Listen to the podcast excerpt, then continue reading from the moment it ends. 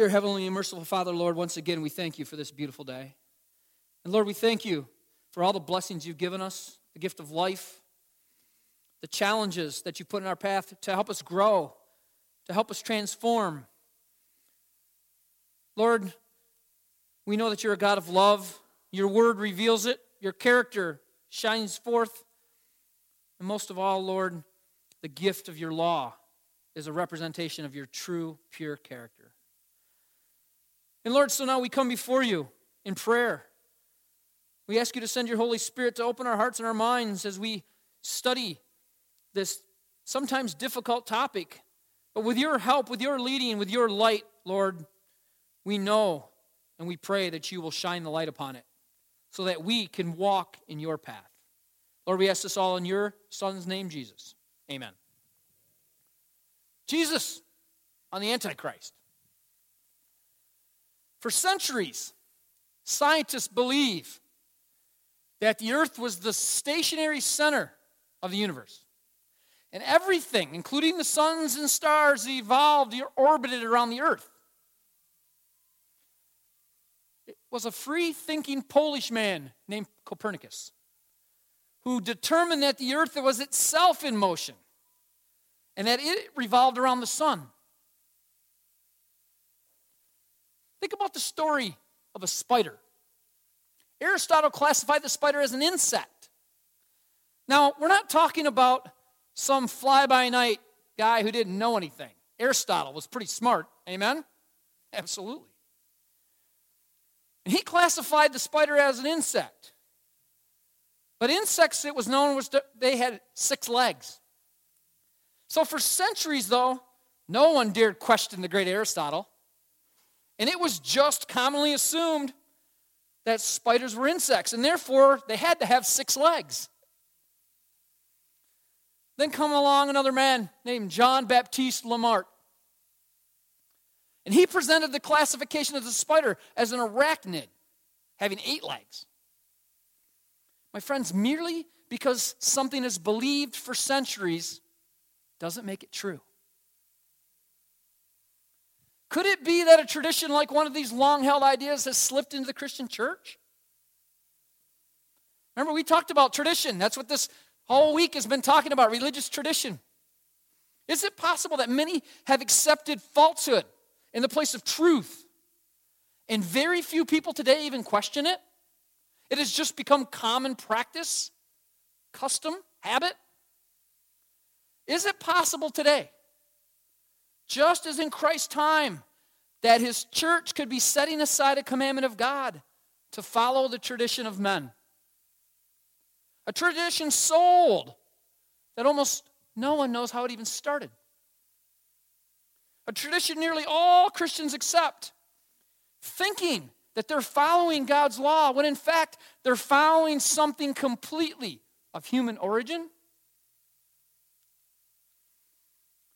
The book of Revelation predicts that Satan would attempt to mislead the Christian church at the end of time. Turn me to Revelation chapter 12. Page 1182, Revelation chapter 12, verse 9.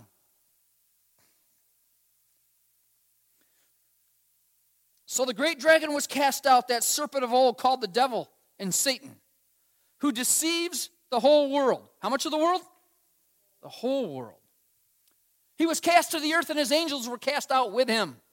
We talked about that. Remember in the great controversy night, the battle between good and evil, Satan cast out of heaven? My friends, Satan is a deceiver. His goal is to overthrow God's throne. Now, when we think about government, what is the foundation of any government? Where does authority lie? In its ability to make laws. If your subjects refuse to follow your laws, they are really refusing to be your subjects. They're refusing to follow you. So, Satan has attacked God's law, his authority. But right in the heart of God's law is the Sabbath. We talked about it last night, amen? The fourth commandment. So, wouldn't it be logical that Satan, the great deceiver, would attack the Creator by attacking the very symbol of creation itself? Now, there are honest hearted Christians who read the Ten Commandments written with God's own finger, and they see the fourth commandment. Exodus chapter 20, verse 8, page 71.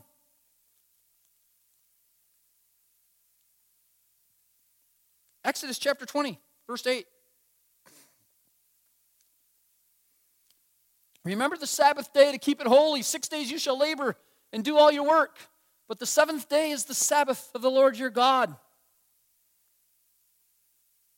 The fourth commandment, the God, God's law, his symbol of creation, his memorial to his creative power. Many sincere Christians are confused. The church that they attend keeps Sunday, the first day of the week, not the seventh day. How did that happen? Many honest Christians read in Luke chapter 4, verse 16. We studied it last night that Jesus, as his custom was, went to church on the seventh day Sabbath.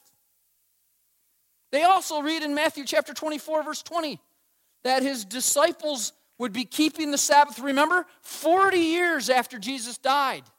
Remember when Jerusalem was destroyed? Jesus, Jesus warned them about hopefully your flight isn't on the Sabbath. Sincere Christians read in Acts chapter 13 that the Apostle Paul taught an entire city to keep the seventh day Sabbath. They read in Revelation chapter 1, verse 10, that the Lord has a day. Remember, we discussed the Lord's day. And as they read in Luke chapter 6, verse 5, that the Sabbath is the Lord's day. And then again, they read it again in Mark chapter 2 and again in Matthew chapter 12. And remember, we talked about that last night. Three times this is told to us because it's important. My friends, I might sound repetitive, are we going to accuse the Lord of being repetitive? There's a reason why he emphasized this. Many Christians are confused and they ask, Who changed the Bible Sabbath? In fact, they ask, Could the Sabbath even be changed? Is it possible? Well, friends, I'm here to tell you certainly God didn't change it because the Bible tells us turn to Malachi chapter 3. Page 930. Malachi chapter 3, verse 6. He says, For I am the Lord, I do not change. It's a one sentence verse that's very powerful. The Lord says, I do not change ever. I am the same from the beginning to the end. So these Christians, these sincere Christians, they look at the Bible and they say, well, Jesus didn't change the Sabbath, he kept the Sabbath. We read it, he kept it in death. In fact, the Bible tells us in Hebrews chapter 13, Jesus Christ is the same yesterday, today, and forever. It's on page 1157. Hebrews chapter 13, verse 8. Jesus Christ is the same yesterday, today, and forever. He never changes. My friends, God did not change the Sabbath. Jesus would not change the Sabbath. What about the disciples? They didn't change it either. In fact, as we studied last night, Jesus' closest disciples worshiped, preached on the Sabbath, found fellowship with fellow believers on the Sabbath years after his death on the cross. Now, ask yourself this question if anyone would know of a change in the Sabbath, it would be the disciples, amen? They walked with Christ. He would have let him in on that. Turn me to Acts chapter 5, page 1056. Acts chapter 5, verse 29.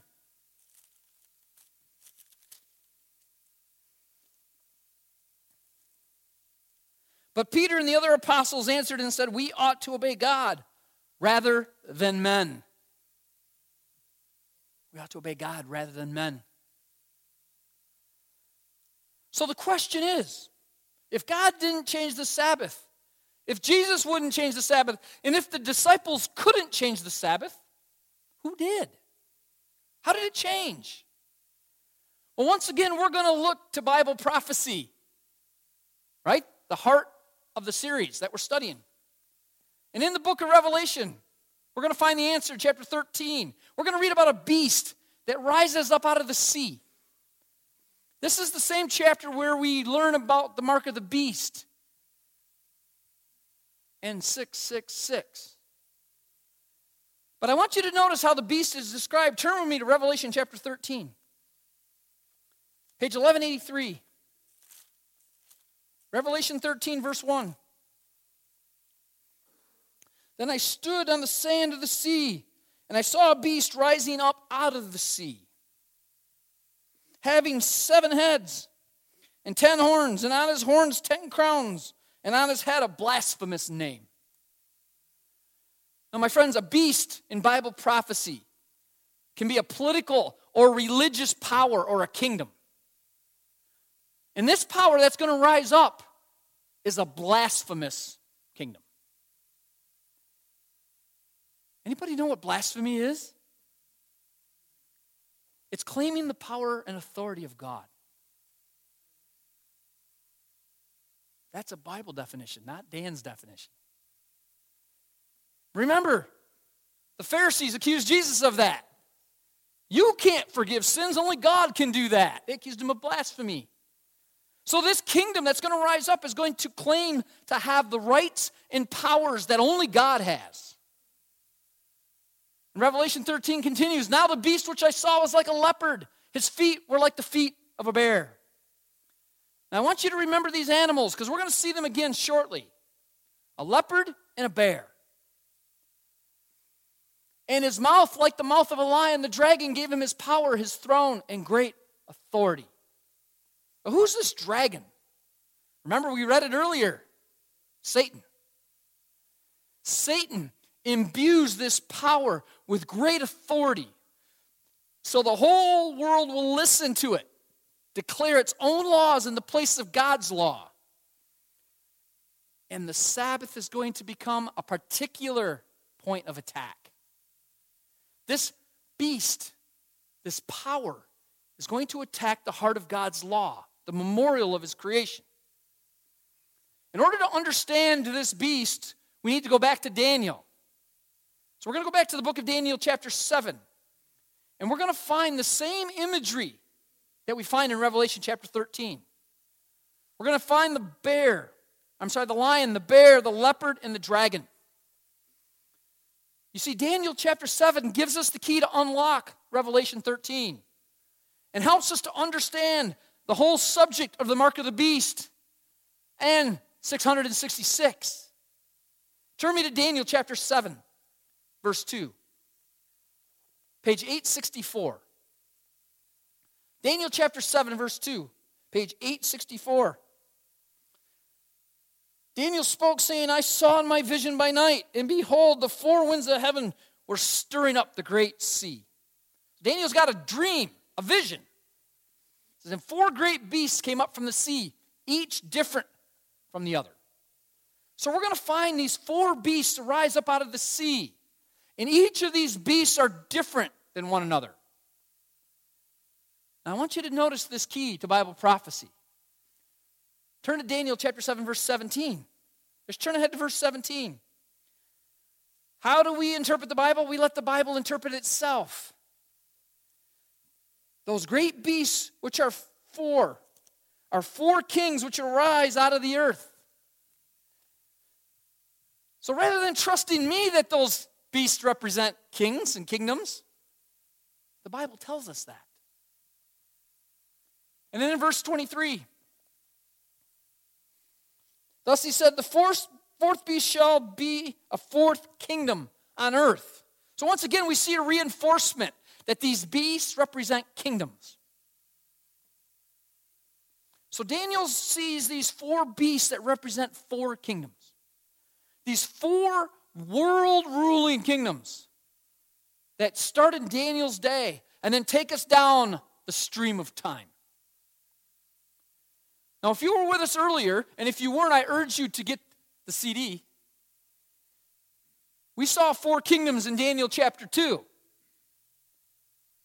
Remember those metals in the image that were represented by the kingdoms Babylon, Medo Persia, Greece, Rome, and divided Europe?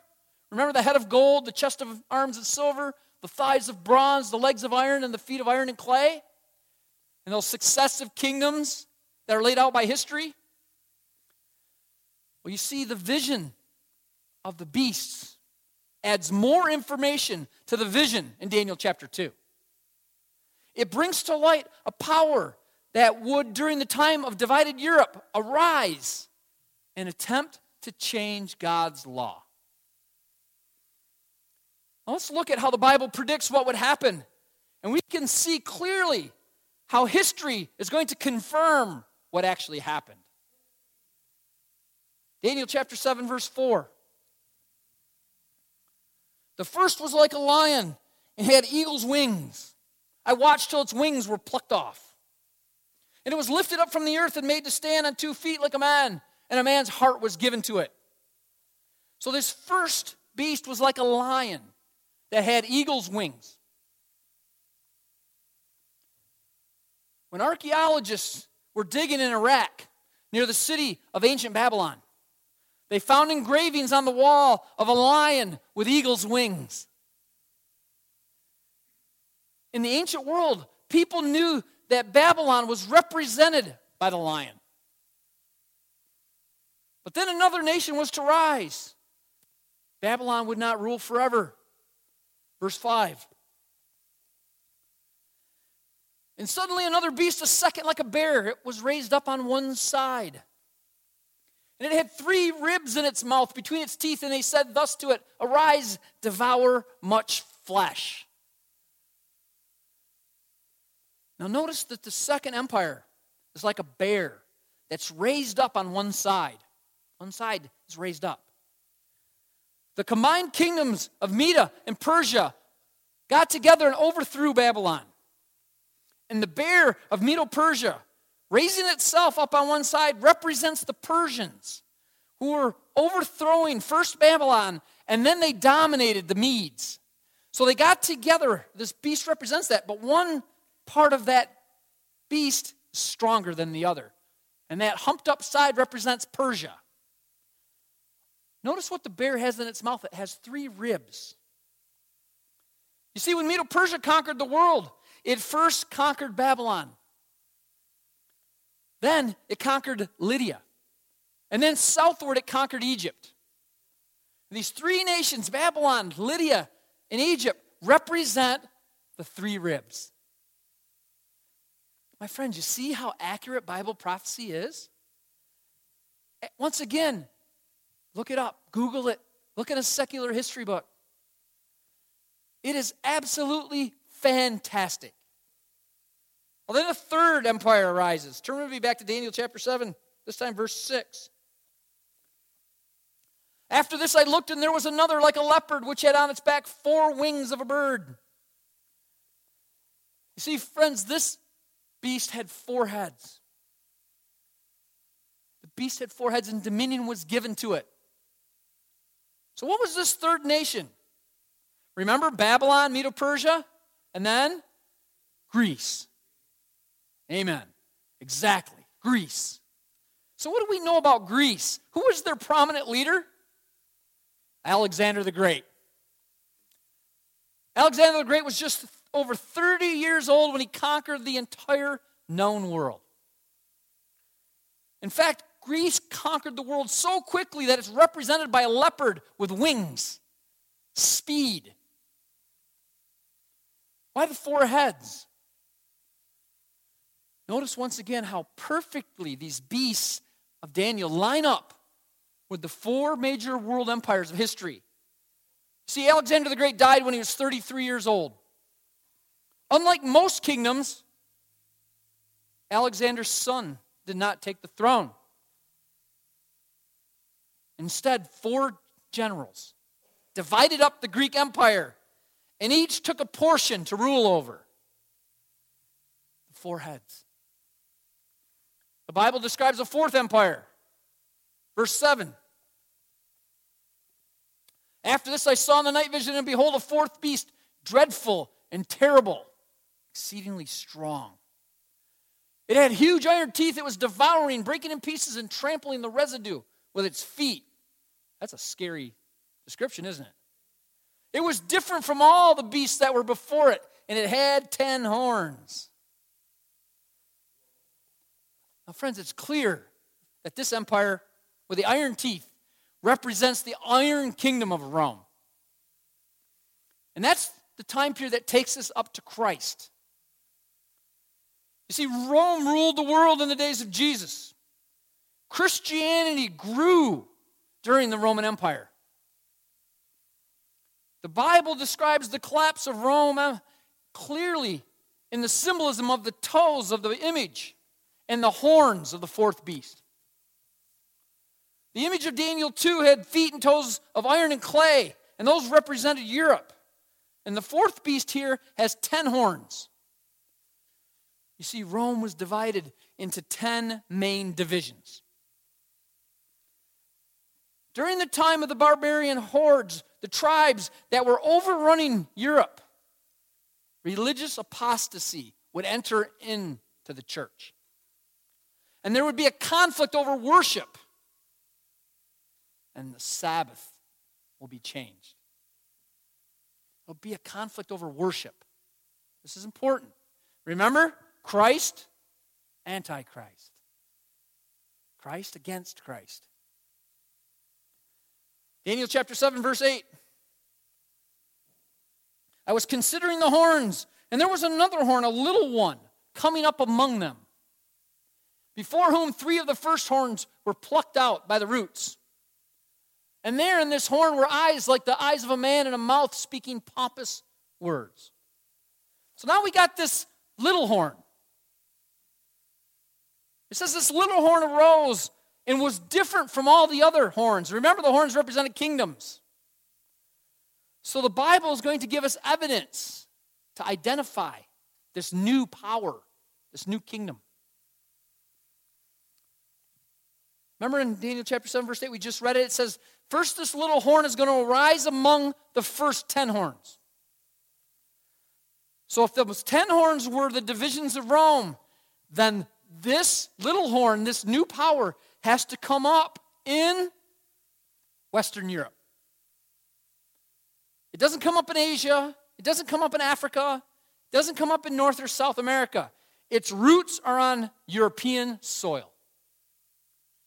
Secondly, the Bible tells us about the little horn. It says it would arise after the ten horns. So after these ten horns, then this little horn is going to arise. So we know that it didn't rise up during the days of Babylon, didn't rise up during the days of Medo Persia, didn't rise up during the days of Greece, or even Rome. It comes up after the fall of the Roman Empire. It's a power that rises out of Rome in the early centuries.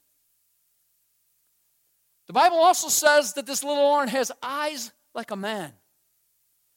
You see, eyes represent intelligence. But it's a man's wisdom, not God's wisdom. It is a human religious system based on man's teachings.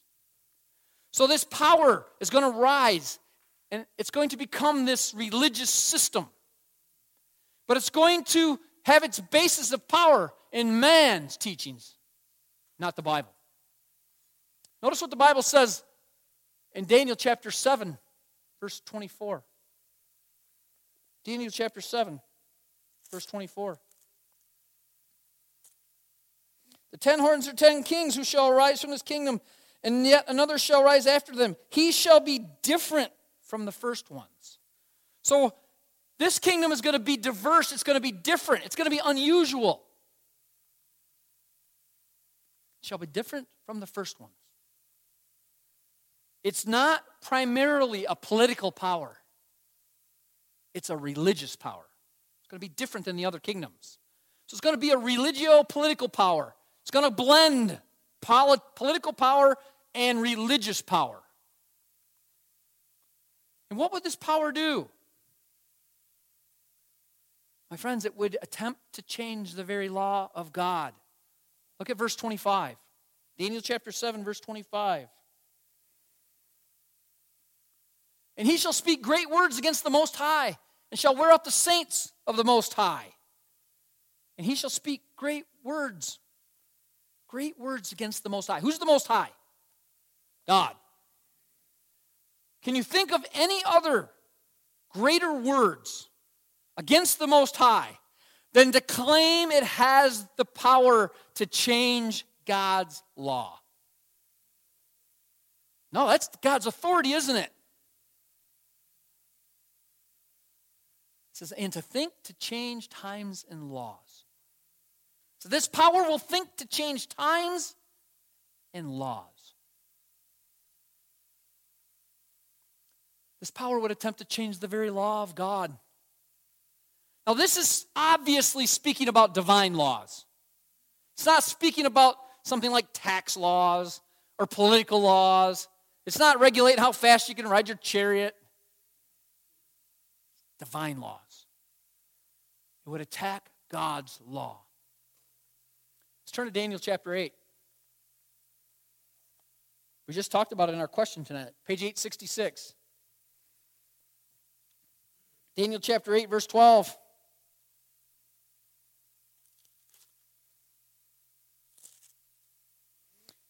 Because of the transgression, an army was given over to the horn to oppose the daily sacrifices, and he cast truth down to the ground. He did all this and prospered. He cast truth to the ground, and he prospered out of it. This, this power. He's going to cast truth to the ground, going to trample on it, and get more powerful as a result of it. So, coming out of the old Roman Empire, a religious power is going to rise. It'll be small at first, but it will become extremely powerful. And it will claim to have the authority to change the very law of God. So, how did the change from Sabbath to Sunday actually occur? How did it happen? What happened historically? My friends, the change from Sabbath to Sunday occurred gradually over a period of time. It resulted in a variety of social and religious factors. Dr. John Eadie helps us to understand the roots of this change. In the Bible Encyclopedia, on page 561, he says, Sabbath, a Hebrew word signifying rest. Sunday was a name given by the heathens to the first day of the week because it was the day on which they worshiped the sun.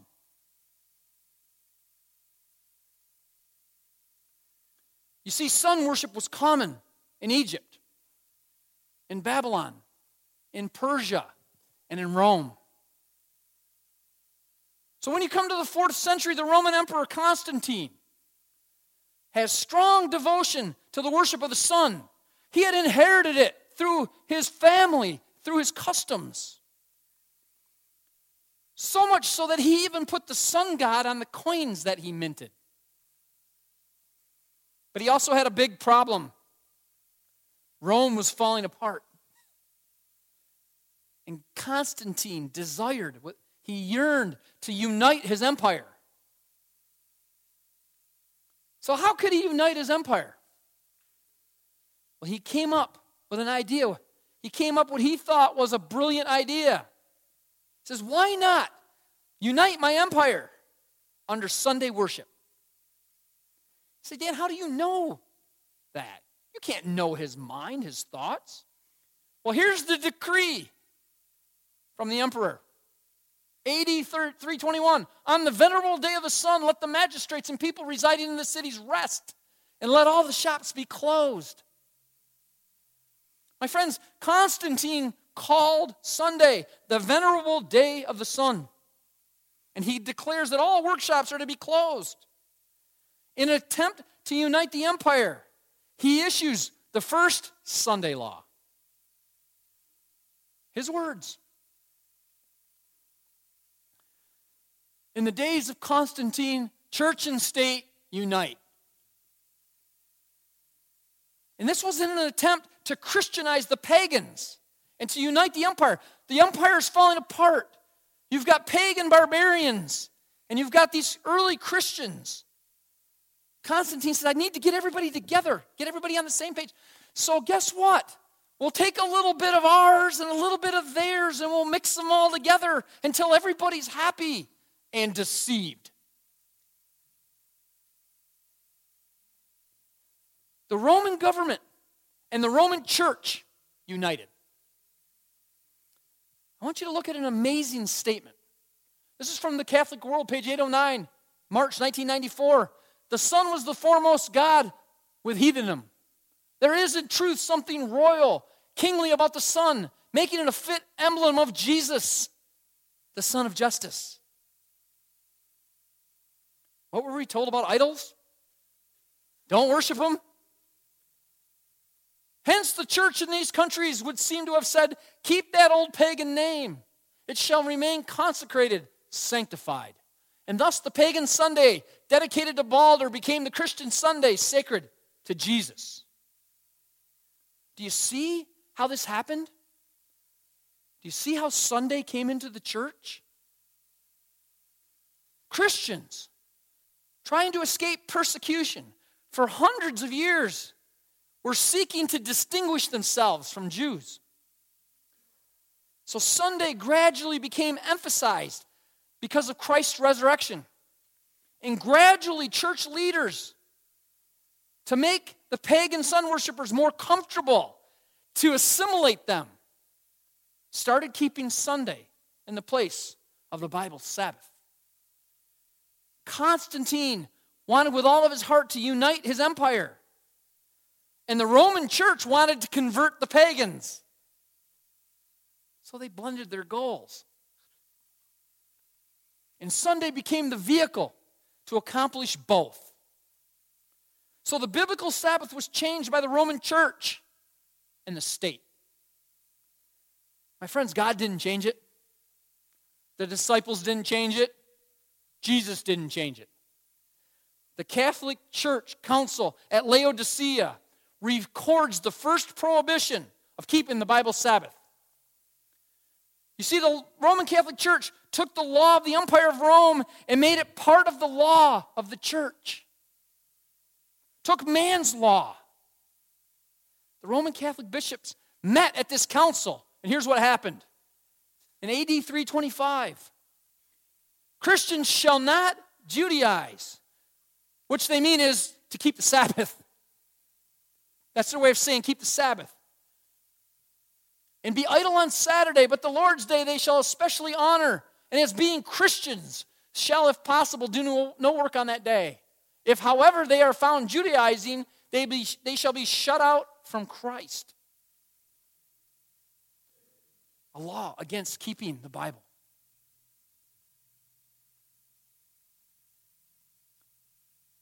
Set aside times and laws change God's times and laws. So here we have a church council that unites with the Roman government under Constantine. And it says, we are going to shift the authority of Sabbath to Sunday. This will unite the empire and it will distance us from those Jews who are getting persecuted. We don't want to be lumped in with that. And in so doing, however, they were unconsciously fulfilling Daniel's prophecy in verse 25. Think to change times and laws. This power would change God's laws. Daniel chapter 7, verse 25 says that an earthly power growing up out of Rome would attempt to change God's law. And God says, Beware. I'm warning you of this. I want you to look at the Convert's Catechism. This is a Roman Catholic instructional guide. And it correctly said what it correctly says regarding the change of the Sabbath. Question What is the Sabbath day? Answer Saturday is the Sabbath day. This is a Catholic publication. I'm not making it up. You can Google it. In fact, tonight when you leave, you will get a handout with all of these quotes. Take them home, Google all of them. Test me. I promise you, they're word for word. So the Catholic Church says the Sabbath is what? Saturday. Why do we observe Sunday instead of Sabbath? Because the Catholic Church transferred the solemnity from Saturday to Sunday. Now, let me ask you a question Does any church have the authority to change God's law? Absolutely not. Let's go to the Catholic Encyclopedia, volume 4, page 153. The church, after changing the day of rest from the Jewish Sabbath, notice it says the Jewish Sabbath. That's a way to try to get themselves out of what they're doing. Sabbath of the seventh day of the week to the first made the third commandment refer to Sunday as the day to be kept holy as the Lord's day. This is in their own encyclopedia. The Catholic Encyclopedia states that the commandment regarding time had been changed by the church. Remember, think to change times and laws. Who changed the Sabbath? The Roman church says we did. And they say it proudly. They openly admit that they did it. Now, by the way, some of you may be noticing the reference to the third commandment. But what have we learned the last two weeks or two nights this week? What commandment is the Sabbath? The fourth commandment. What happened? You see, the Roman power of the Middle Ages also changed the law of God by removing a commandment. Gone. The second commandment. The one prohibiting image worship. And I wonder why. They also divided the 10th commandment Thou shalt not covet. They divided that into two. So, well, why would they do that, Dan? See, I want to talk a little bit about uh, image worship for a moment first. The statue of Peter was originally a statue of Jupiter. In a concession to the pagans, remember, we're trying to assimilate, the church simply renames the statue so they could have the statue, but honor it in a Christian context. They took a pagan statue, tried to convert it into a Christian idol. And from then forward, idols became common in the church. But they were staring at a commandment of God that said image worship is against God's law. It says, Do not worship or bow down before graven images. So rather than getting rid of the idols, the church got rid of the commandment, leaving nine commandments. Got rid of it. Nine commandments. So the Roman power of the Middle Ages changes the law of God by changing the 10th commandment. It was divided into two. Now, why would they do that? Because don't you think people would notice nine commandments? Oh, yeah, that would jump right out at you, wouldn't it? Especially Christians. What happened to the Ten Commandments? Well, they couldn't have that question. So all of a sudden, they're down to nine commandments, and they couldn't have that attention. So they got back to Ten Commandments while getting rid of one of God's commandments and modifying another one. Karl Keating, one of the foremost Catholic lay scholars, he wrote a book as a challenge to Protestants titled Catholicism and Fundamentalism. On page 38, he writes fundamentalists. When he says fundamentalists, he means people who follow the Bible strictly. That's what they call Bible believers, fundamentalists. He says fundamentalists meet for worship on Sunday. Yet there is no evidence in the Bible that corporate worship was to be made on Sundays. On Sundays. The Jewish Sabbath or day of rest was, of course, Saturday. It was the Catholic Church that decided Sunday should be the day of worship for Christians in honor of the resurrection. My friends, here's a Catholic author who's taking Protestants to task. And what's he taking them to task for? Because they're not following the Bible, they're following Rome. Says, you guys are keeping, you say you follow the Bible. That was the Protestants' claim, right? The Bible and the Bible only. Keating says, whoa, whoa, back up. If you were following the Bible, you'd be keeping the seventh day Sabbath. In his mind, he's dressing down the Protestants when in fact, what is he doing? He's making the case for the fourth commandment without even realizing it. He says, if you want to go by the Bible, if you want to really follow the Bible, you should keep the Bible Sabbath. That's what he's saying. If you don't want to go by the Bible, then you should go back to the Catholic Church, who freely claims the authority to change God's times and laws. He says, Go back. Go back to the Catholic. What, what are you protesting? You're not following the Bible. This is a powerful argument used by a prominent Catholic scholar as as late as 1988. My friends, the issue is much bigger than one day versus another. Listen to what Cardinal Gibbons wrote in the book Faith of Our Fathers. You may read the Bible from Genesis to Revelation, and you will not find a single line authorizing the sanctification of Sunday. The scriptures enforce the religious observance of Saturday.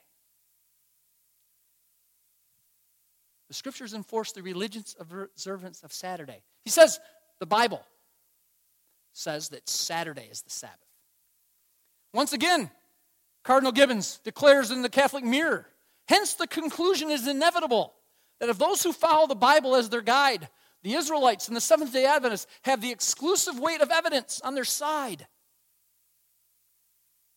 whilst the biblical Protestant has not a word in self defense for his substitution of Sunday for Saturday, once again, a Catholic bishop is trying to take Protestants to task and inadvertently revealing their own apostasy.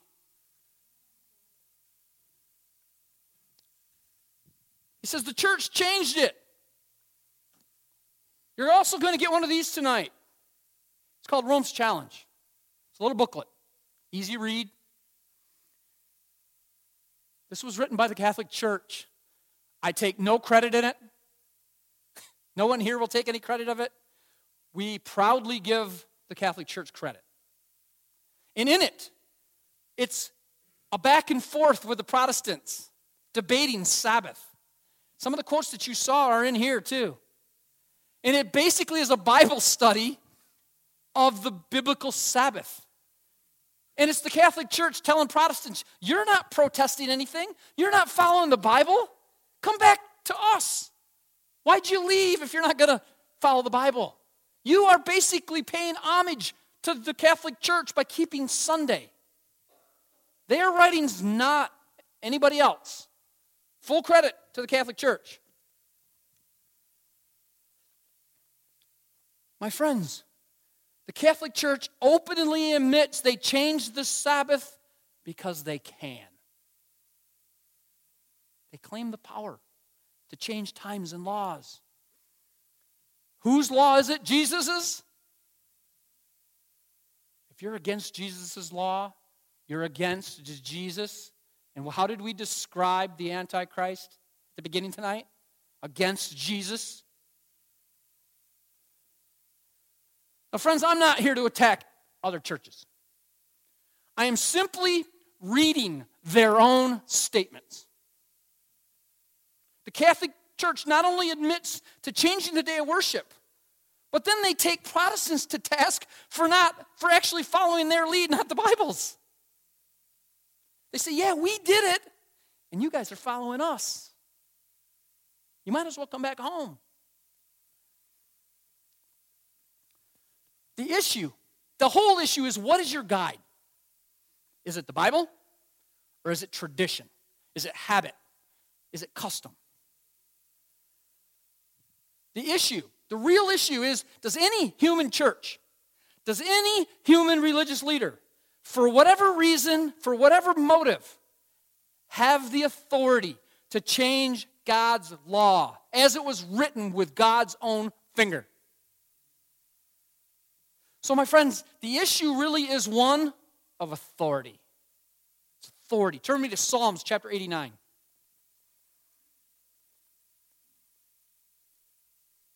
Psalms chapter 89, verse 34, page 568.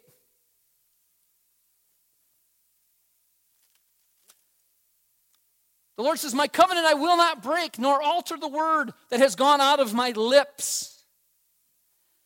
God says, My covenant I will not break. The words I spoke on Sinai, the words I wrote with my own finger, I will never change. It's a matter of authority. The issue is who's your master?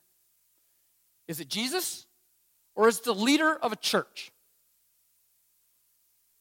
What is the foundation of your faith?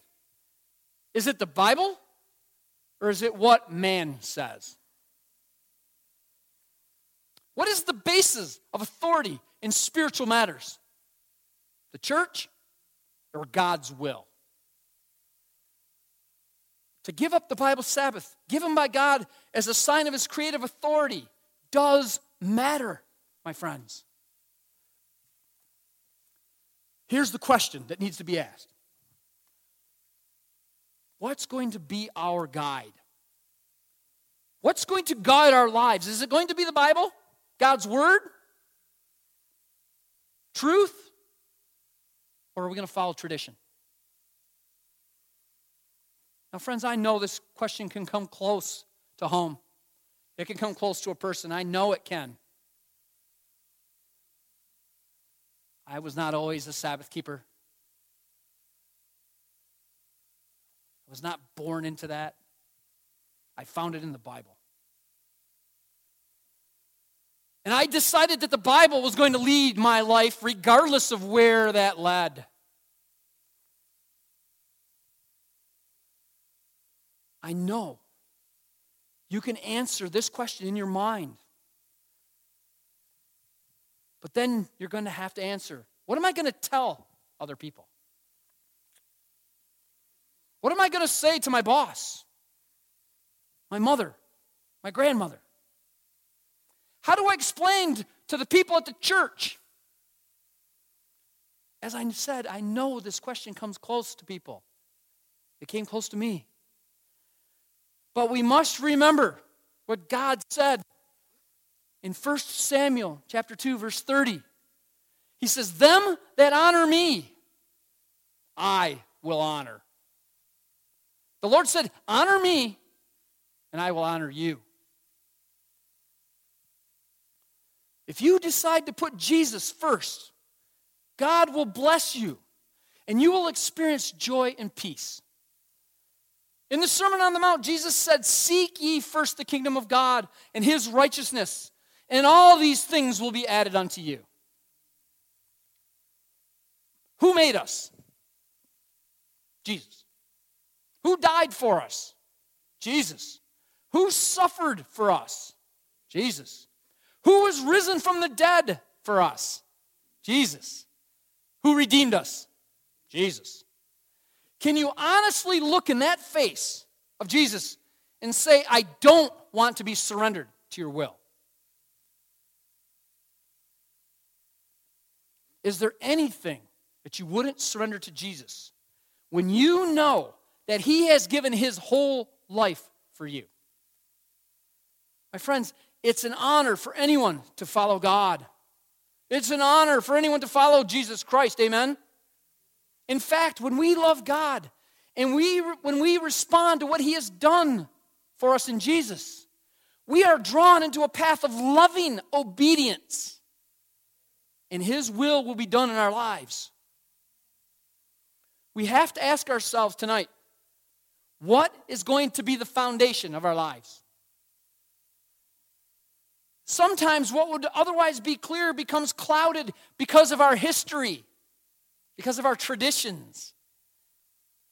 We become like robots and we just go through the motions and we don't think.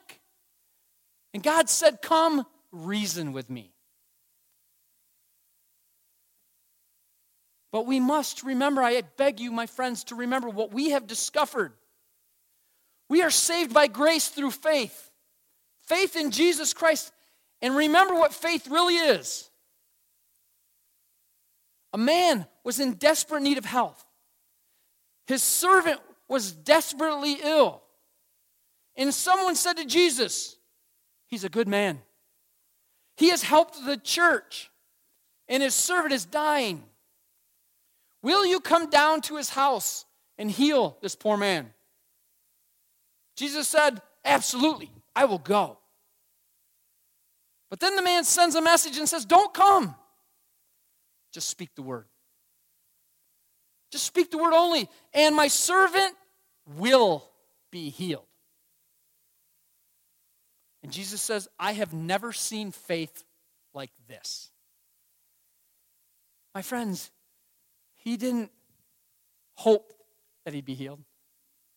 He didn't dream that he'd be healed. He said, If you say the word, he will be healed.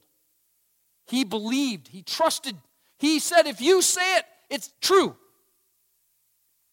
So, how was this faith? The man expected the word of God to do exactly what it said it would do. And that is faith. When we come to the Bible and we read the word of God, we say, I believe that. And that's faith.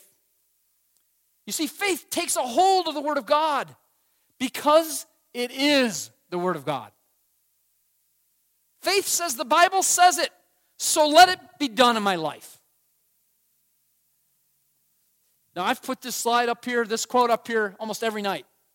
John chapter 14, verse 15. Jesus said, If you love me, keep my commandments.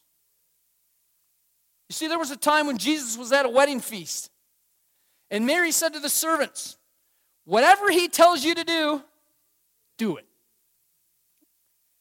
Now, friends, that's great advice. That's the best advice. Amen?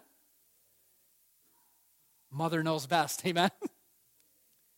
Whatever Jesus tells us to do, we want to do. And when he says, remember the Sabbath day to keep it holy, we take a hold of it because it's God's will for our lives and the blessings of which God offers us. It was Jesus himself who said, If you love me, keep my commandments. He wasn't saying, If you love me, prove it to me. It's not what he's saying. He's saying, If you love me, something's going to happen. Something miraculous, something powerful. If you love me, you will keep my commandments because you'll want to, not because you have to.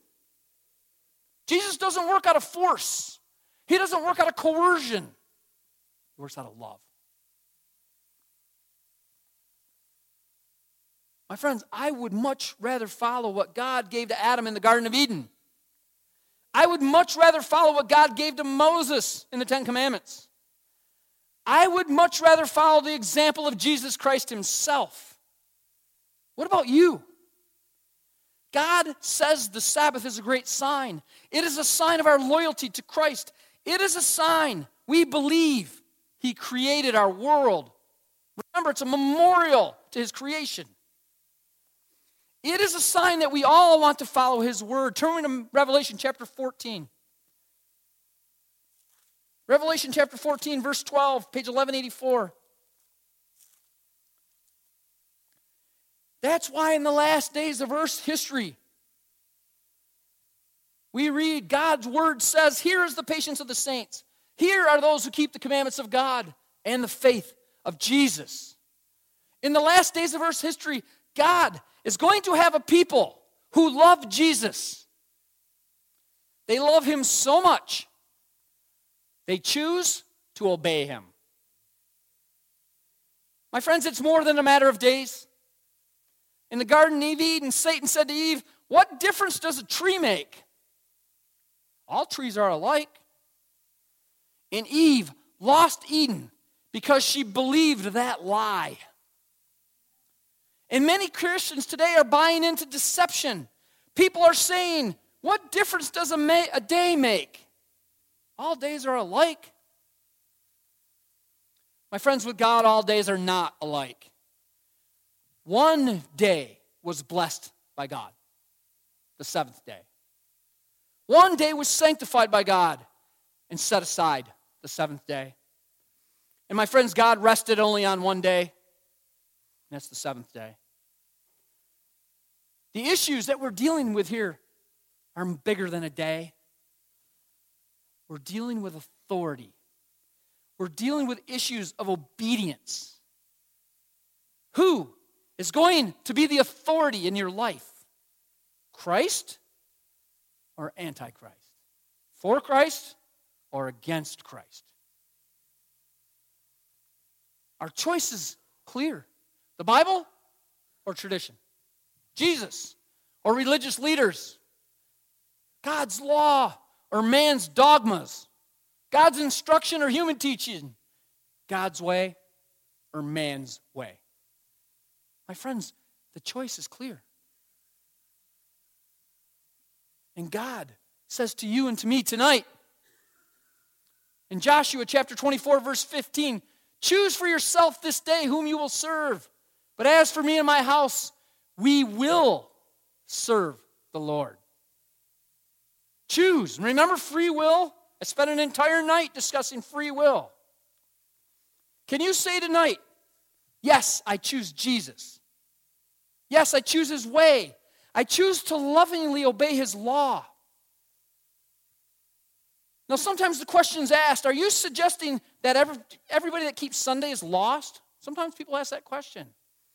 Let me make it plain everybody who keeps Sunday is not lost. There are many Sunday keeping Christians who love Jesus Christ. They are living up to all the light they know. When they learn more, they're willing to follow it. All over the world, tens of thousands are hearing God's call. They are stepping out for His truth. Would you like to say tonight, Yes, Lord, you have revealed truth to me, and I, like Joshua, choose to follow you? I want to follow Jesus today. My friends, Jesus is calling us all today. He is calling us to step outside from the crowd, to step outside from tradition. He is calling us to follow Him. He is calling you to obey Him. He is appealing to you to accept His word and His word alone as the basis of your faith. Now, tonight, we're going to have an opportunity to express to Jesus what is in our heart in regards to following Him. My friends are going to hand out some cards. And they're going to be slightly specific. They're going to look just like this. Trust me, I'm not going to mail you any junk mail. I'm not, I'm not asking for any of that. So my friends are going to hand these out.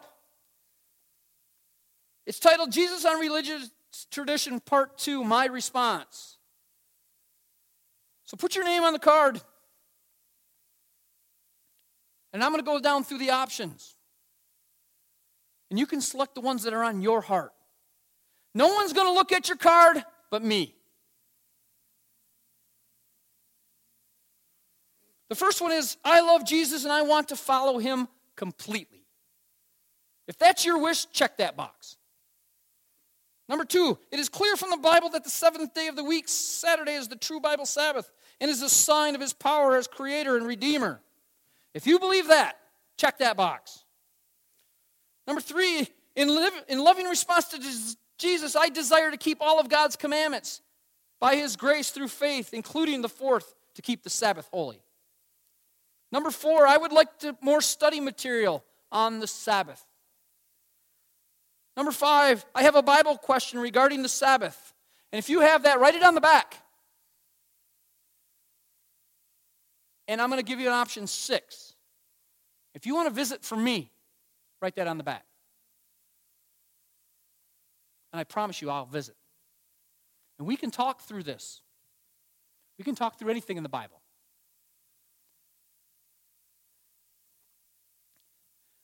Make sure you write your name on the top. And then when you leave tonight, there'll be two gentlemen by the doors. Hand it to them. They will collect them and give them to me.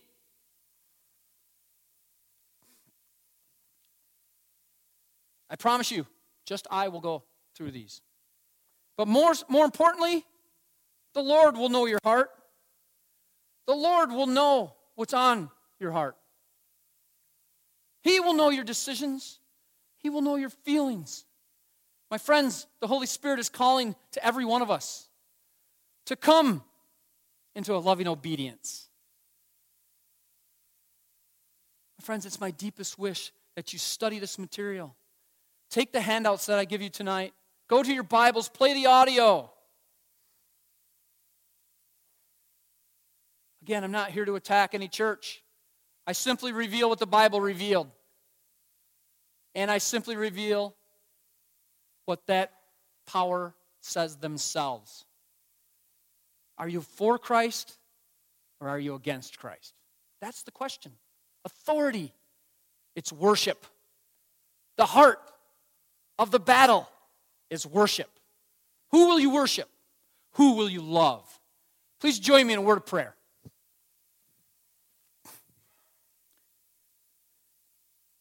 Dear loving Heavenly Father, Lord, we thank you for the grace that you've extended us. And Lord, we thank you for the shedding of your dear blood, for the forgiveness of our sins, and for your long suffering and patience, your continual calling on us to come back to you.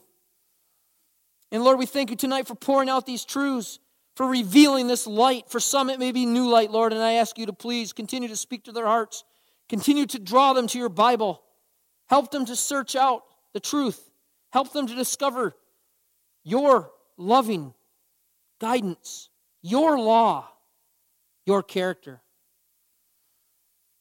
And Lord, as we discover new truth, we're going to be under attack by the enemy. And I just ask you to please gird up the defenses around these dear souls. Help them to withstand the attacks. Strengthen their faith by revealing your truth to their hearts. Keep them safe. Continue to speak to them. Continue to bring them back to study your word, to help them to transform their characters to be like you. But most of all, Lord, deliver us all into glory. Lord, I ask you please to protect these dear souls as they travel. Grant them traveling mercies. Bring them back safely. Bring them back into your fold. Lord, we ask this all in Jesus' precious and holy name. Amen.